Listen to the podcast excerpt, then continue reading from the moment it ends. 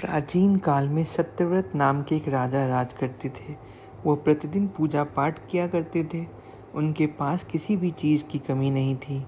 वह धन, दौलत से लेकर हर प्रकार की सुविधा में समृद्ध थे। हालाँकि इसके बावजूद भी राजा की एक अभिलाषा थी, जिसे वह पूर्ण की चाह रखते थे। दरअसल राजा सत्यव्रत को किसी प्रकार से स्वर्ग लोक जाने की इच्छा थी। वो अपने जीवन में कम से कम एक बार स्वर्ग लोक के सौंदर्य को देखना चाहते थे, लेकिन उन्हें इसका मार्ग नहीं पता था। इधर दूसरी तरफ़ ऋषि विश्वामित्र अपनी तपस्या के लिए घर से बाहर निकले। चलते चलते वह अपनी कुटिया से काफ़ी आगे चले गए थे। काफ़ी समय बीत गया, लेकिन वह नहीं लौटे। इस कारण उनका परिवार भूख और प्यास से तड़प रहा था। राजा सत्यव्रत को जब यह पता चला तो उन्हें ने ऋषि विश्वामित्र के परिवार के पालन पोषण की ज़िम्मेदारी ले ली। कुछ समय बाद जब मुनिवर लौटे तो अपने परिवार को कुशल देख काफ़ी प्रसन्न हुए। उन्होंने पूछा कि उनकी अनुपस्थिति में किसने उनकी देखभाल की? इस पर ऋषि के परिवार वालों ने बताया कि राजा ने उनके पालन पोषण की ज़िम्मेदारी उठाई थी। यह सुनकर ऋषि विश्वामित्र तुरंत राजमहल पहुँचे और राजा से मुलाकात की। वहाँ पहुंचकर उन्होंने सबसे पहले महाराज को धन्यवाद कहा। इस पर राजा ने ऋषि अपनी इच्छा पूर्ण होने का आशीर्वाद मांगा। राजा की बात सुनकर ऋषि विश्वामित्र ने कहा, बोलिए महाराज, आपको क्या वरदान चाहिए? तब महाराज ने कहा, हे मुनि, मुझे एक बार स्वर्ग स्वर्ग लोक के दर्शन करने हैं। कृपया करके मुझे वहाँ जाने का वरदान दें। राजा की प्रार्थना सुनकर ऋषि विश्वामित्र ने एक ऐसा रास्ता बनाया जो स्वर्ग लोक की ओर जाता था। यह देख राजा सत्यव्रत बहुत खुश हुए वह तुरंत उस रास्ते पर चल पड़े और स्वर्ग लोक पहुँच गए।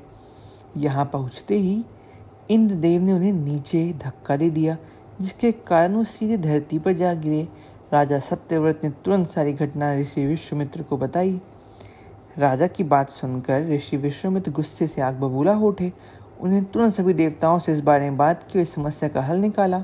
जिसके बाद राजा के लिए एक नया स्वर्गलोक बनाया गया। नए स्वर्गलोक को पृथ्वी और देवताओं के स्वर्गलोक के बीचों बीच स्थापित किया गया था ताकि किसी को परेशानी न हो।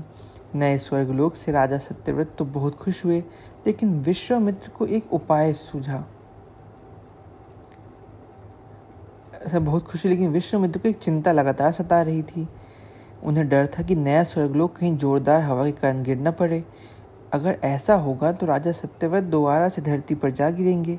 काफ़ी सोच विचार के बाद ऋषि विश्वमित्र को एक उपाय सूझा।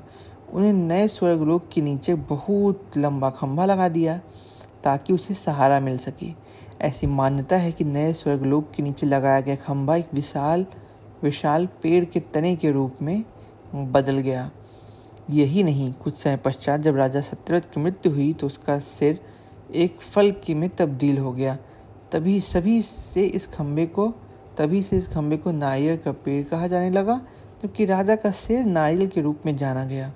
यही कारण है कि नारियल का नारियल का पेड़ इतना लंबा होता है। कहानी से सीख, इस कहानी से हमें यह सीख मिलती है कि अगर सच्चे मन से किसी की मदद करें तो हमारी हर ख्वाहिश पूरी हो सकती है। राधे राधे।